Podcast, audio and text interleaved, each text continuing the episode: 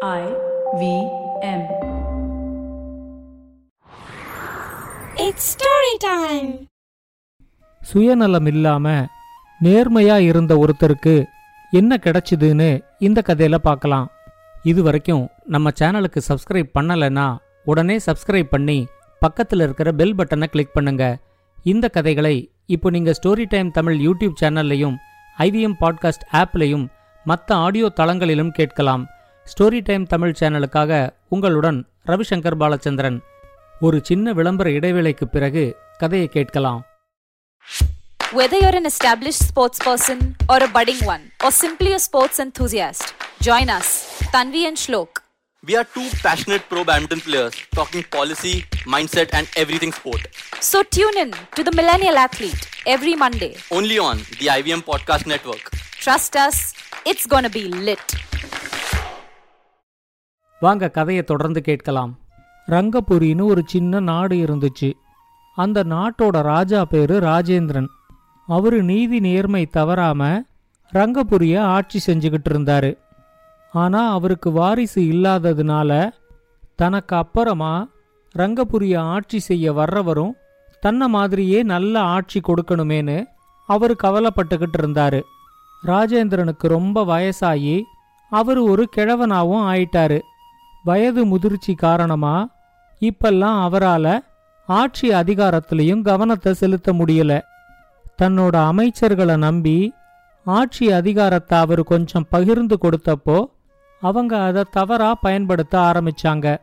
நிர்வாகத்தில் இருந்த அதிகாரிகள் எல்லாம் நல்லா லஞ்சத்தை வாங்கிக்கிட்டு மனம் போன போக்கில் நடக்க ஆரம்பிச்சாங்க. இதையெல்லாம் கட்டுப்படுத்த வேண்டிய காவல்துறையும் முடங்கி போய் கடந்ததுனால நாட்டுல கொலை கொள்ளை இதெல்லாம் நடக்க ஆரம்பிச்சுது. ராஜேந்திரன் கிட்ட ரொம்ப வருஷமா கேசவன்னு ஒருத்தர் யானைப்பாகனா இருந்தாரு. அரண்மனையில இருந்த யானைகளையும் ராஜேந்திரனோட பட்டத்து யானையையும் அவரு தான் பராமரிச்சுக்கிட்டு வந்துகிட்டு இருந்தாரு. அவருக்கும் ராஜேந்திரனுக்கும் ஏறக்குறைய ஒரே வயசுங்கிறதுனால அவரும் இப்ப ரொம்ப கிழவராயிட்டாரு.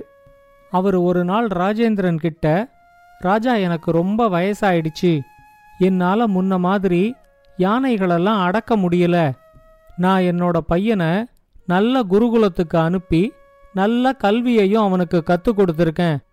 ஆனா எவ்வளவு முயற்சி செஞ்சும் அவனோட படிப்புக்கு தகுந்த மாதிரியான ஒரு அரசாங்க வேலையோ இல்ல தனியார் வேலையோ கிடைக்கல. சின்ன வயசுலேருந்தே கூட இருந்து பார்த்து யானைகளை பராமரிக்கிற வேலையையும் அவன் நல்லா கத்துக்கிட்டான். அதனால நீங்க அவனை உங்க யானை பாகனா நியமிச்சுக்கிட்டு எனக்கு பணியிலேந்து ஓய்வு கொடுங்க அப்படின்னு கேட்டாரு. ராஜாவும் அவர்கிட்ட சரி உன் பையனை நாளைக்கு நீ அரண்மனைக்கு அழைச்சிக்கிட்டு வா. அவனோட திறமைய பார்த்துட்டு நான் தகுந்த வேலையை கொடுக்கறேன் அப்படின்னு சொன்னாரு. சொன்ன மாதிரியே தன்னோட பையன் மணிவண்ணனை அழைச்சிக்கிட்டு அடுத்த நாள் கேசவன் அரண்மனைக்கு வந்தாரு. மணிவண்ணனோட அறிவும் திறமையும் பார்த்து ராஜாவுக்கே ரொம்ப வியப்பா இருந்துச்சு. அரண்மனையில யானைகளை பராமரிக்கிற கட்டுத்தறிக்கு ராஜா அவனை கூட்டிக்கிட்டு போனாரு. அங்க இருந்த கரிமுகன்கிற யானைய காட்டி மணிவண்ணா இந்த முரட்டு யானைய அடக்கி அது மேல ஏறி உக்காந்துகிட்டு இந்த அரண்மனைய ஒரு சுத்து சுத்தி வா பாப்போம் அப்படின்னு சொன்னாரு. மணிவண்ணனும் ரொம்ப கஷ்டப்பட்டு தங்கிட்ட இருந்த அங்குசத்தால கரிமுகனை அடக்கி அது மேல ஏறி உக்காந்துகிட்டு அரண்மனைய ஒரு சுத்து சுத்தி வந்தான்.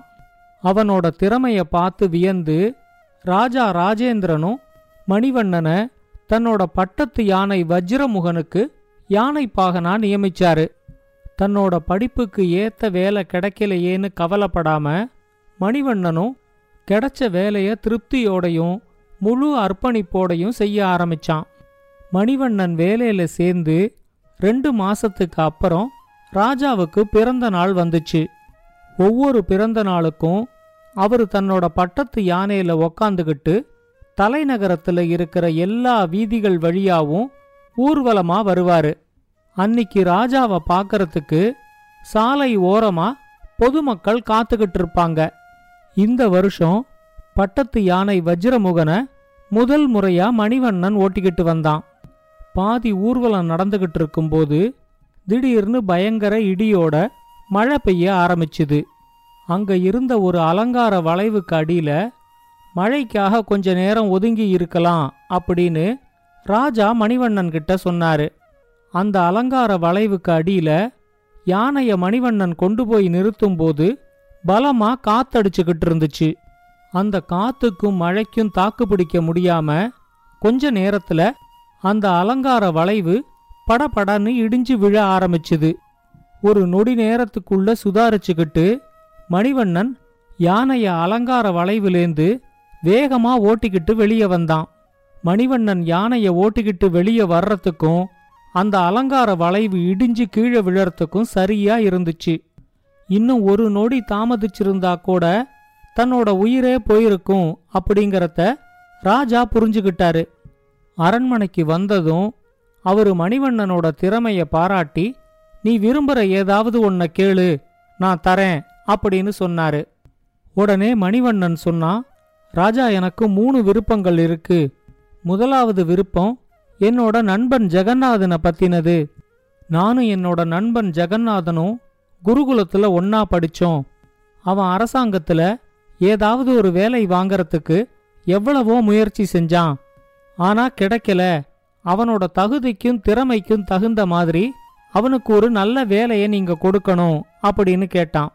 தரேன் தரமாட்டேன்னு எந்த பதிலும் சொல்லாம ராஜா அவங்கிட்ட உன்னோட அடுத்த விருப்பம் என்ன? அப்படின்னு கேட்டாரு.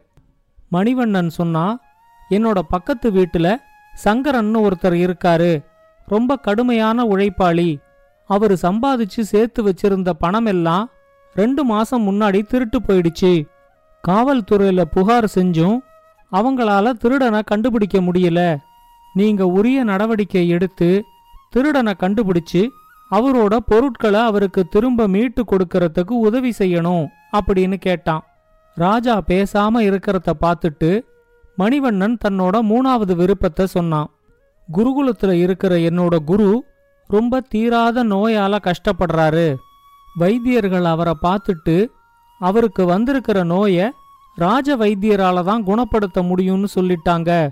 என்னோட குருவுக்கு வைத்தியம் செய்ய நீங்க அரண்மனை வைத்தியரை அனுப்பி உதவி செய்யணும் அப்படின்னு கேட்டான்.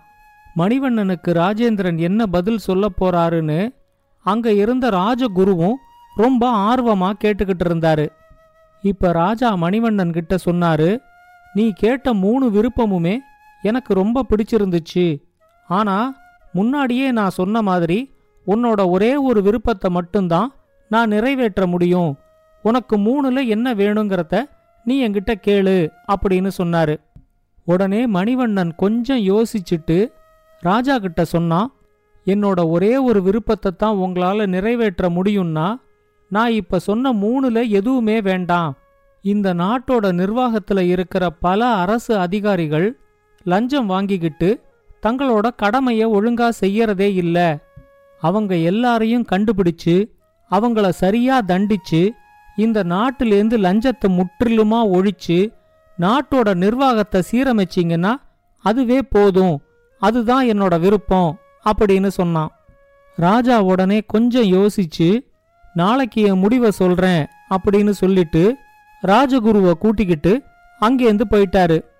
அவரு ராஜகுரு கிட்ட இந்த மணிவண்ணனுக்கு நான் இளவரசனா முடிசூட்டி எனக்கு அடுத்து ராஜாவா நியமிக்கலான்னு இருக்கேன். உங்க கருத்து என்ன? அப்படின்னு கேட்டாரு.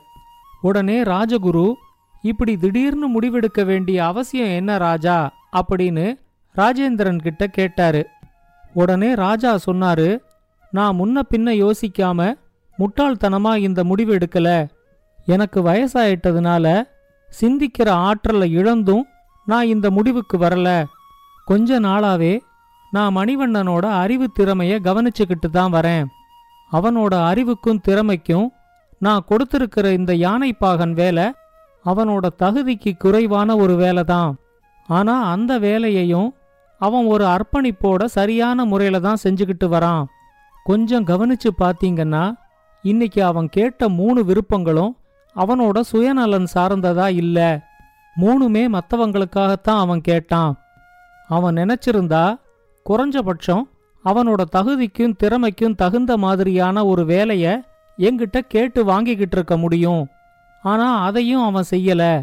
அவன் கேட்ட மூணு விருப்பங்களையுமே என்னால உடனடியா நிறைவேற்றி இருக்க முடியும்.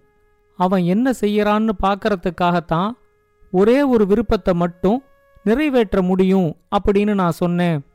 உடனே இந்த மூணு விருப்பங்களையும் விட்டுட்டு லஞ்சம் வாங்குற அரசு அதிகாரிகளை கடுமையா தண்டிச்சு நாட்டோட நிர்வாகத்தை சீரமைக்கணும் அப்படிங்கிற விருப்பத்தை சொன்னான். ஒரு விதத்துல யோசிச்சு பார்த்தா அவனோட மூணு விருப்பங்களுமே இந்த ஒரு விருப்பத்துக்குள்ள அடங்கியிருக்கு. லஞ்சம் கொடுக்க முடியலங்கிறதுனால தான் அவனோட நண்பன் ஜெகநாதனுக்கு தகுதிக்கும் திறமைக்கும் தகுந்த வேலை கிடைக்கல. காவல் அதிகாரிகளும் கொள்ளைக்காரர்களோட கூட்டணி வச்சுக்கிட்டு ஒழுங்கா வேலை செய்யறதில்ல. ஒழுங்கா வைத்தியம் பார்க்க வேண்டிய அரசு வைத்தியர்கள் ராஜ வைத்தியரை கை காட்டிட்டு அவனோட குருவுக்கு சிகிச்சை கொடுக்கறதுலேருந்து விலகிட்டாங்க. மூணு விருப்பத்தையும் ஒரே விருப்பமா கேட்ட அவனோட புத்திசாலித்தனம் எனக்கு ரொம்ப பிடிச்சிருந்துச்சு. சுயநலம் இல்லாம பொதுமக்களுக்காக பாடுபடுற இத மாதிரி ஆட்கள் கிட்ட நாட்டோட நிர்வாகம் இருந்துச்சுன்னா நாடு இன்னும் நல்லா இருக்கும் அப்படின்னு தோணினதுனால தான் நான் இந்த முடிவுக்கு வந்தேன் அப்படின்னு சொன்னாரு. ராஜேந்திரன் எடுத்த இந்த முடிவு சரியான முடிவுதான் அப்படின்னு ராஜகுருவும் ஒத்துக்கிட்டாரு. சில வருஷங்கள் கழிச்சு ராஜேந்திரனுக்கு அப்புறம் ஆட்சி பொறுப்புக்கு வந்த மணிவண்ணன் நாட்டோட நிர்வாகத்தை சீரமைச்சு ரங்கபுரிய நீதி நேர்மை தவறாம ஆட்சி செஞ்சான். இந்த கதையை பத்தின உங்களோட கருத்துக்களை ஸ்டோரி டைம் தமிழ் யூடியூப் சேனல்லையும் பாட்காஸ்ட்லையும் பின்னூட்டத்தில் கமெண்ட்ஸாக பதிவு பண்ணுங்க. இது மாதிரி பல பாட்காஸ்டுகளை கேட்க ஐவிஎம் பாட்காஸ்ட் டாட் காம் இணையதளத்துக்கு வாங்க. இல்லை ஐவிஎம் பாட்காஸ்ட் ஆப்பை டவுன்லோட் பண்ணுங்கள்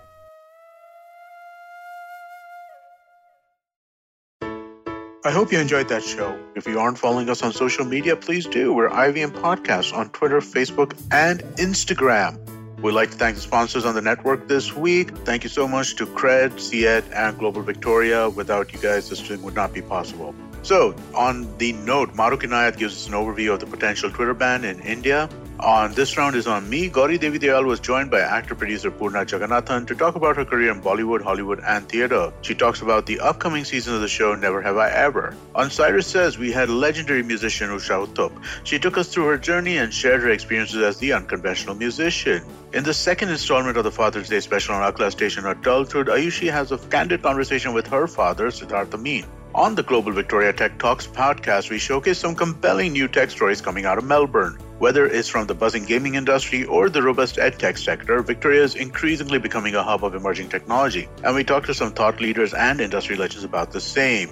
Catch all the action from the World Test Championship on the Edges and Sledges podcast. For our Hindi listeners, we have Khel Niti, which goes live on YouTube every morning. And with that, I hope to see you again next week.